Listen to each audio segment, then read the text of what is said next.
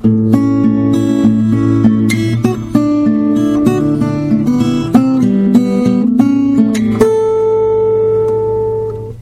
to the 105th installment of Ear to the Ground, the Land Stewardship Project's audio podcast on family farming, sustainable agriculture, local food systems, and local democracy.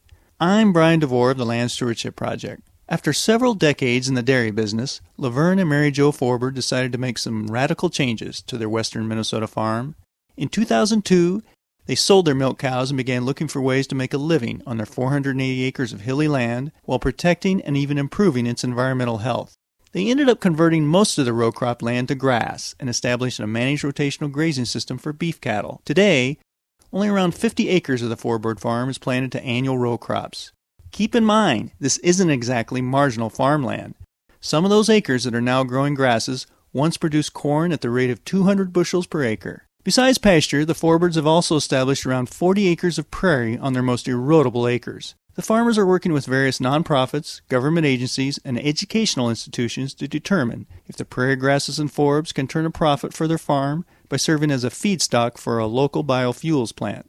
On a recent summer day, the Forbords hosted a tour of their Prairie Horizons farm, where farmers, natural resource professionals, students, and scientists could see firsthand how they're trying to make working lands conservation a centerpiece of their operation. Afterwards, I talked to Mary Jo and Laverne about how they are managing risk and what role biodiversity plays in working lands conservation.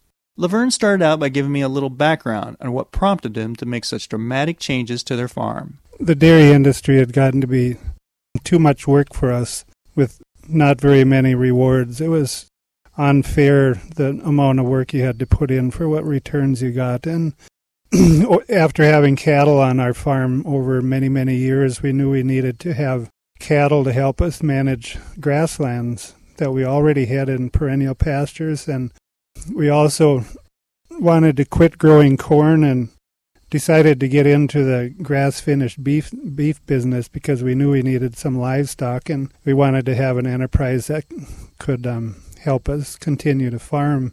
Benefits of grass fed beef seem to really be there for the nutritional aspects and also the quality of the land.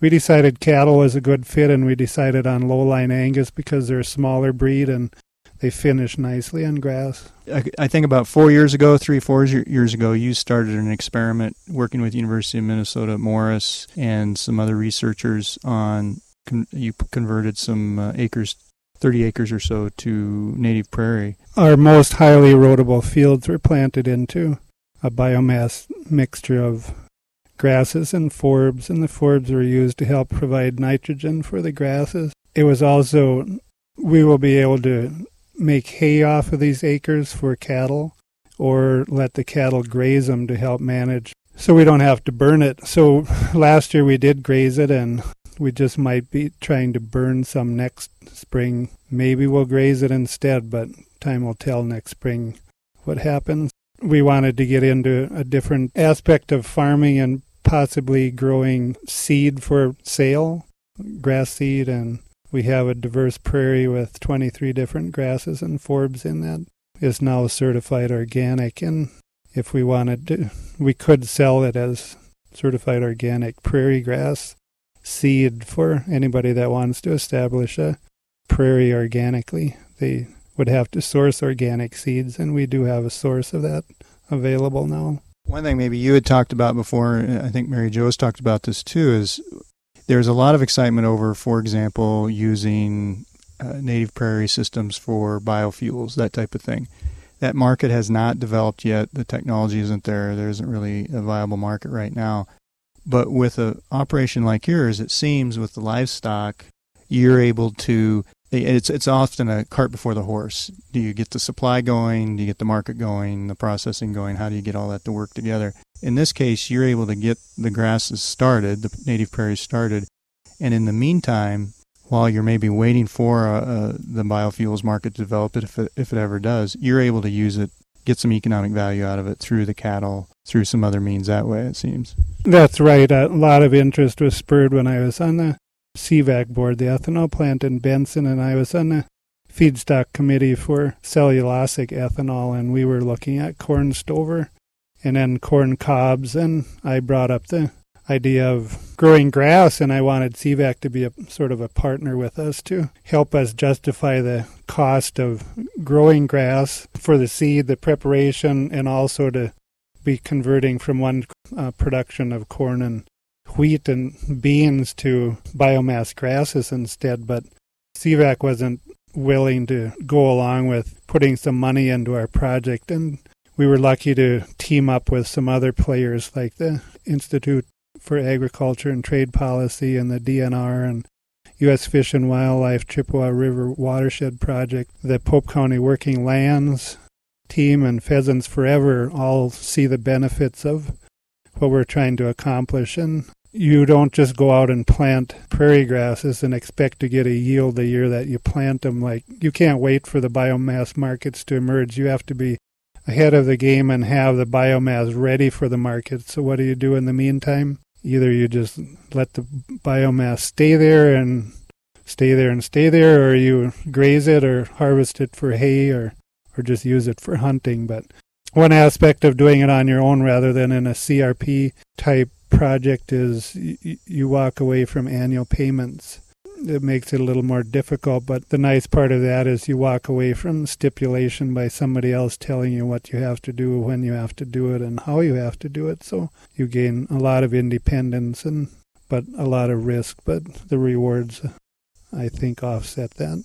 Mary Jo, and you've made this clear before. I know uh, when talking about your farm, but and and Laverne has made this clear as well that a real overriding driver of what you do out here is a real incentive for you is to increase biodiversity. You really see that as a basis of a sustainable farm, both environmentally and economically, and from a quality of life point of view. Biodiversity is probably something that uh, over time has developed as one of the main items of importance. Part of it is just for quality of life. We really are enhanced every species that comes to our farm or that we discover seems to find a niche and benefit the whole but i think for risk management each of each of the plants that grow in the prairie uh, you know thrives in a certain environment and it provides resilience it, it it's uh, the difference between putting all of your eggs in one basket or having many many baskets you know sometimes some years some uh, rainfall events, all of these things impact one crop. And if it's one crop that you know contracts a disease or you constantly have to stay ahead of pests. You know if you eradicate all other things from a system and you're you're just depending on a single crop it, it seems to me to be a very risky situation. And we keep discovering uh, great things about prairie plants that we didn't know before. A lot happens underneath the soil that we don't know about, but we know that there's deep roots down there. We know that it, we're building soil, we're holding soil, we're helping water quality. All of these things are important to us, even though they may not have a specific dollar value attached. Uh, we know in the future that uh, all of these things are going to become increasingly more important to more people. If we look at what the pharmaceutical industry is built on, it's medicinal plants or uh, plants from biological sources. If we lose species, we lose the ability to have those benefits from medicinal plants or the nutritional qualities for our animals or the habitat for uh, insects. All of these things we, we we really value and wish that uh, over time that more of our society would come to value biodiversity as as the completely central point of sustainability. You can't be sustainable without biodiversity. Uh, we're up here on all of these hills around here are highly erosive. It's quite striking, but you've got these um, these uh, hills around here, and at one time, as Laverne pointed out earlier, it was all covered in corn, and now you've got grass, you've got some native prairie. Uh, it must be quite a a contrast for you to look out and, and when you're just look even working on the farm or just looking out in general for what it used to be.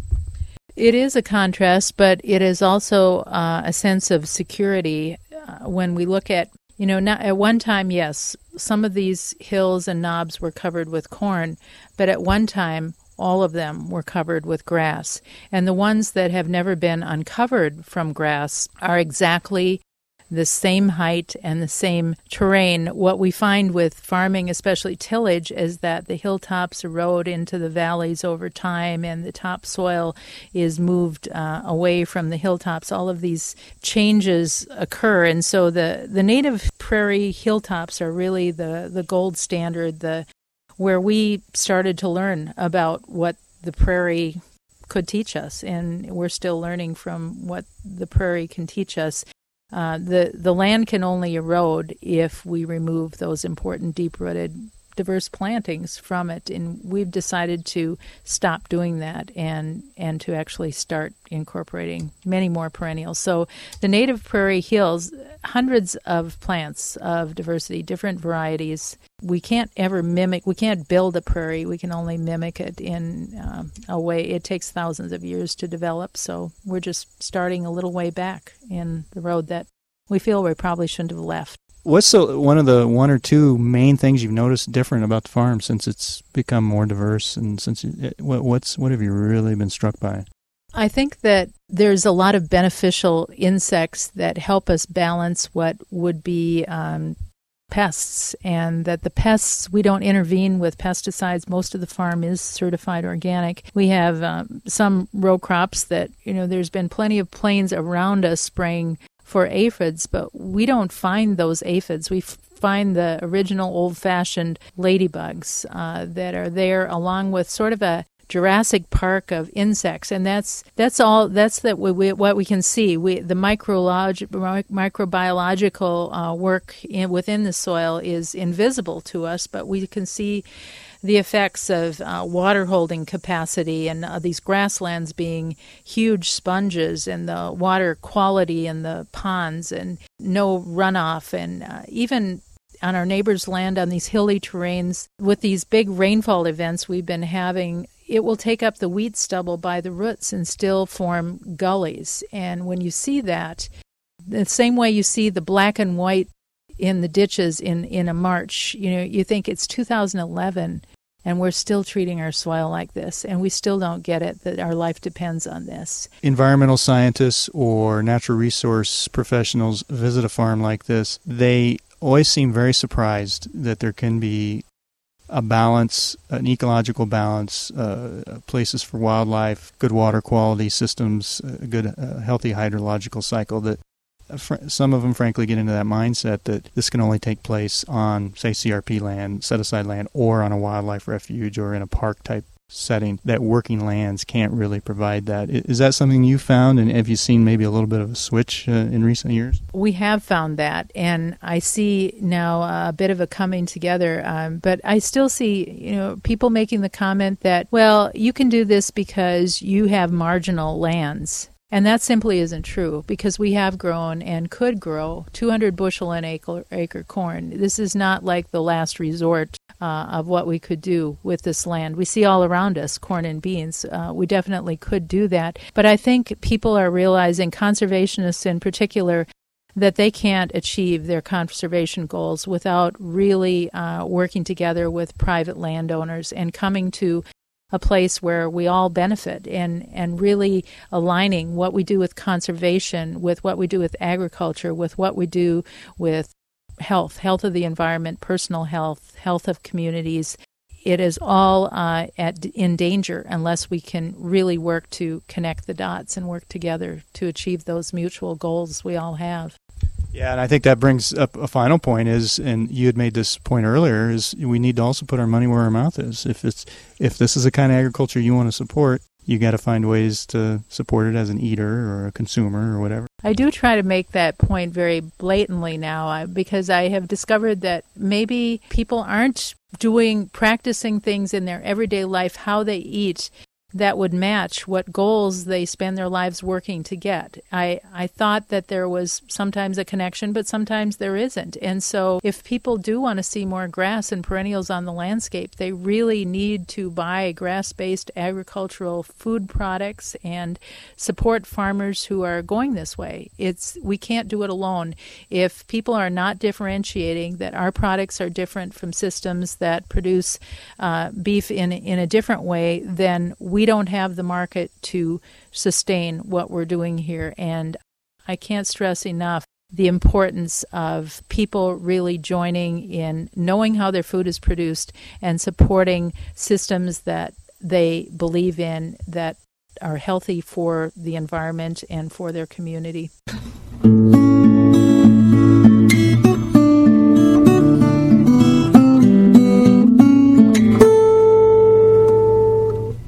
Information on working lands conservation, see www.profitsfromperennials.org. For more on the Forbord operation, see www.localfoods.umn.edu backslash prairie horizons. If you have comments or suggestions about this podcast, contact Brian DeVore at bdevore at landstewardshipproject.org or you can call 612-722-6377. Thanks to Laura Borgendale, a Western Minnesota musician, for Ear to the Ground's theme music, and a special thank you to all of Land Stewardship Project's members who make initiatives such as this podcast possible. If you're not a member, visit landstewardshipproject.org to learn how you can support LSP. Thanks for listening.